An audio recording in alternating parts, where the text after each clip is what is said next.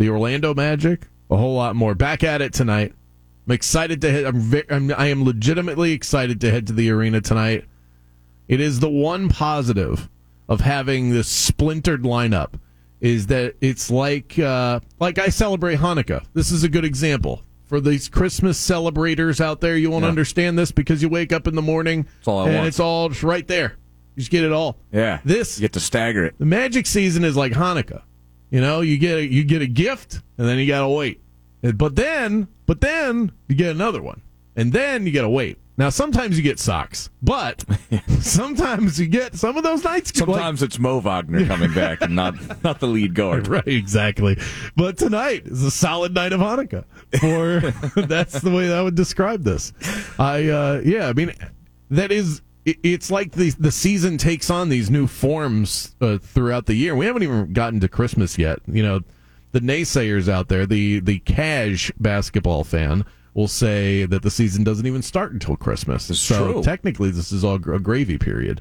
Uh, but either way, excited to have Markelle Fultz and Cole Anthony back. Very curious to see what that looks like. It's always fun to have a, a new wrinkle, you know, and it, and it gives you hope as a fan base. Like, well, maybe now that we have these two guards, that'll just change everything and allow everybody to play their game. And Yeah. all of a sudden, it clicked for the Magic when we look at the 22-23 champion DVD of the Orlando Magic. It's when Markelle Fultz and Cole Anthony came back. Obviously, I'm kidding. I don't, you know, championship. I'm looking for a would- playing appearance. That'd be huge. I'd buy the DVD. I haven't bought a DVD in a hot minute, A but I'd buy I'd buy that DVD. Yeah, that's basically like a cliche at this point, saying the DVD. It's not even a real thing. Although my mom did, I visited my mom over Thanksgiving break, and she said she just got a DVD player. So, Oh wow! yeah, big Back in the game, or news. Yeah, she said it stopped working right away, but I was like, I didn't even realize they still made them. I don't think they do. I think those are the leftovers. Those, Those are the ones they're selling are the leftover DVD players. It's called an Amazon Fire Stick now. Right, exactly.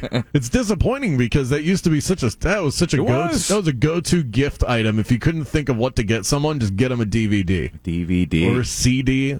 And now what am I going to cool, do? too. What am I going to do now? Buy you a song on Apple? I mean, it's not the same.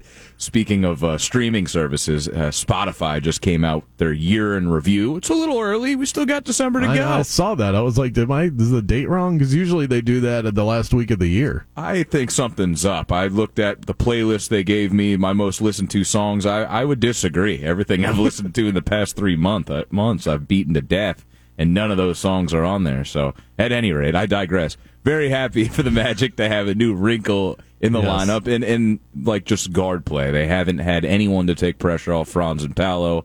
Now you get kind of two completely different style of guards: pass first guy in Fultz, score first guy in Cole, and uh, you know we'll see how they complement. Should work out. I think Markelle Fultz should start tonight. Yeah, I think he should be the starting guard, even though he's coming back off of injury and hasn't played in the wild. It's usually a bench spot for a Right. guy, but I think they just have to get right, right, go right back to it. Cole Anthony off the bench. So I have my my projected starting five. I liked it. Markelle Fultz, Gary Harris, Paolo Banchero, Franz Wagner, Bol Bol. Right, as long as Wendell's out, you got to go Bol at the five. And it does make you think when Wendell does come back, uh, and if Fultz becomes a fixture in the starting lineup, where does that leave Bol? I guess you go Franz at the two, Paolo at the three, Bol at the four. But I do kind of like Gary Harris in the starting lineup just as a floor spacer. Yeah, they need somebody that can knock down threes. So we'll discuss that throughout the course of the show. The College Football Playoff Committee has spoken. No surprise as to who is at the top of the heap here. We kind of knew what the top four would look like. Georgia one, Michigan two. I'm not surprised the committee put it in that order because Georgia's the de, the de facto. I mean, they didn't win the championship, but you know, like they're they're sort of treated like that. Like you got to knock them off if they're going to be dropped from anywhere beyond one. So Michigan at two, TCU at three, USC at four, three 12 and 0 teams. USC's only loss this year is to Utah, and they play Utah again in the conference title game this coming Friday. Before we get to the nitty gritty here, any issue with the order? Does it matter to you at all as far as the, how that's listed? Well, I like Georgia at one. I think Michigan got the biggest win of the weekend, so that makes sense that they're two. And then uh, it just turns out that TCU and USC are kind of next in line. Do I think they're overall better than like an Ohio State or even like an Alabama? I'm not even totally sure, but based on resume and merit, I, I can see why they're three four. I'm a little worried we're going to get a really bad national championship. Oh, right? I think that no matter how this shakes out, and I'm, i want to get to how it could possibly shake out, some disruptions that could be caused. But I, I think that most likely, unless something just, you know, kind of weird happens, Georgia's going to end up playing someone, and it's going to be a rout.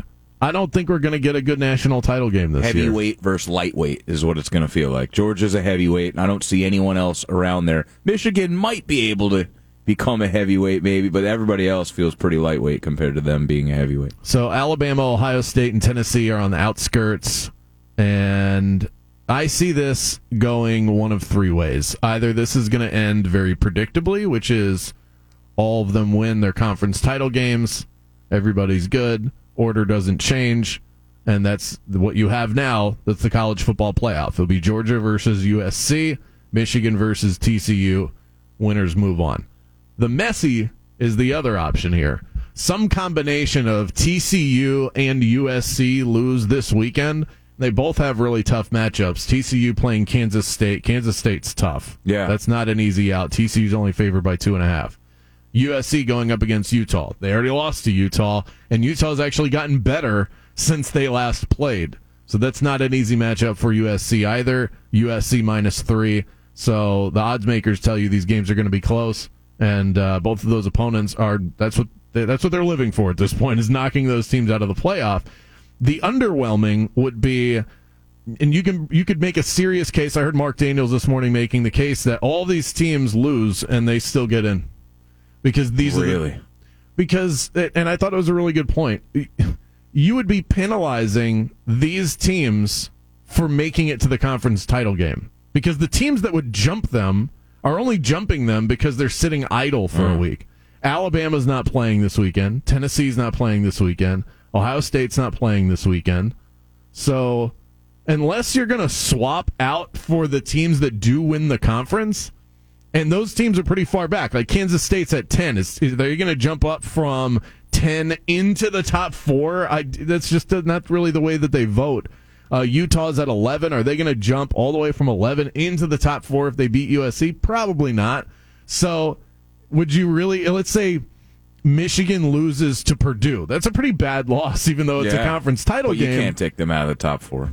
Right. Well, what if Georgia loses to LSU? Well, what they won't. Do?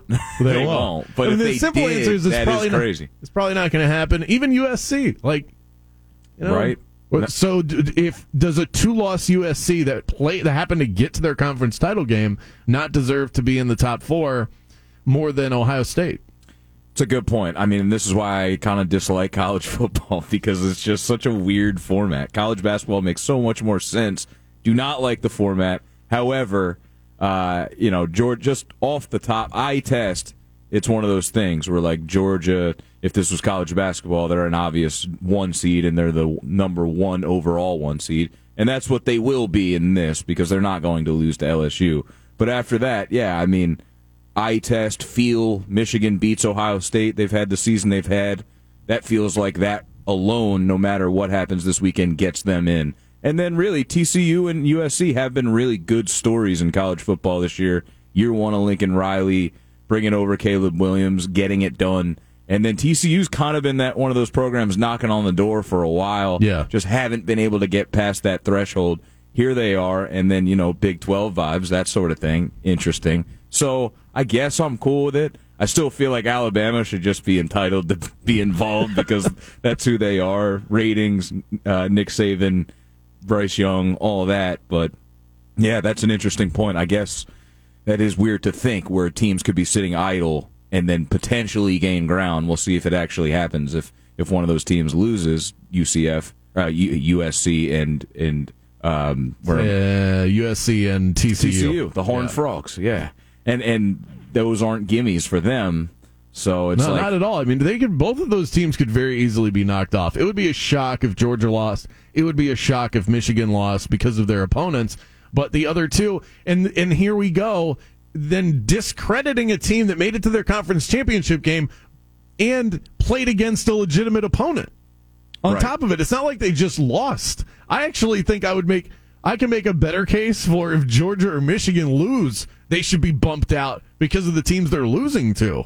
Where losing to Kansas State is not that's not a bad loss. Right, but it is a loss nonetheless, and you're talking about the game of college football. It's funny, this is like either a great argument for just keeping it two team national championship and forgetting the playoff altogether, or the complete opposite, where it's like, well, since TCU and USC are kind of in the same ballpark as all these other schools that are knocking on the door, then just open it all the way up. But that, I mean, yes, Four is I'm just such uh, an awkward number. You're 100% right. And I've been I've been doing this now for I think I'm on like year 11. So, I've been having this conversation for that predates the college football playoff. So and and and so I've been in long enough to experience both, but not so long that I forgot what the conversation was like.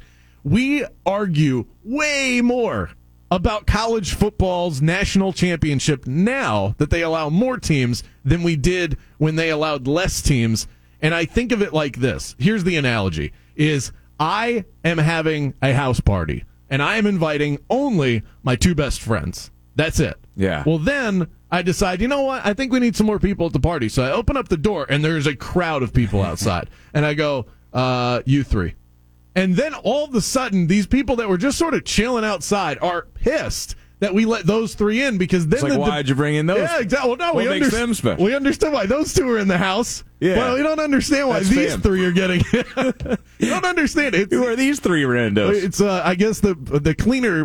This is something that people actually experience is the inviting people to a wedding. If Right. you have a destination wedding, I, I I'm on the outskirts of your life. I'm going to a wedding in January. My friend, uh, my friend Mike, he's in our a super Oh, flex yeah, league. yeah. Shout Mike, out Mike. Mike Fabosi. Yeah, double Z's with Mike involved. It's, Okay, yeah, great guy. Shout out to Mike Fabosi if you're listening. I'm going to his wedding in January. It's here in Orlando. If he was having it in Jamaica, I wouldn't expect to get invited. But but here, I would expect to get invited. Interesting, yeah. Yeah. So like it, and so there would be a debate there. And so there, that is exactly what this is. We have opened up the door just enough so that people could get angry. I think you're exactly right. It's a great case for both. It's a great case for just leave it at two. It's a great great case for expansion. And we're always going to lean towards expansion because expansion means more money. It means more games. It more means more games that matter and things that we can be entertained by. Right, four is just such an awkward number. I mean, if you look back at last season, I do think Cincinnati was deserving, and look at some of the star power that, well, at least Sauce Gardner. Everybody else is kind of still waiting to get their chance. But the, and they didn't match up very well against Alabama. But before that game was played, like resume wise, all that, a team from the AA, AAC was like deserving sort of to get in. I thought they were a really good team for this conference. Uh, but but the game just did not play well. And then you know Aidan Hutchinson, Mich- Michigan. I thought that Michigan team could have put on a better display, but Georgia was like historically good. So you know I I would hope that we get better games than last year. That's like all I'm asking Yeah. for and hoping for. It is sort of funny because it, if you look at the years that UCF UCF uh, had, they kind of went undefeated the wrong year. Yeah. You know? Oh yeah. Cincinnati made it to the college football playoff last year. If that UCF team was imported into this season and one, Oh, I don't yeah. think they'd be in the top four now, but we would be having that conversation about them if TCU or USC were to lose. You'd be like, oh, here's what you do: you put UCF in. 100. percent So they just did it the wrong year. 100%. Coming up next, Luka Magic was in full effect last night. We'll chat about what he pulled off after this.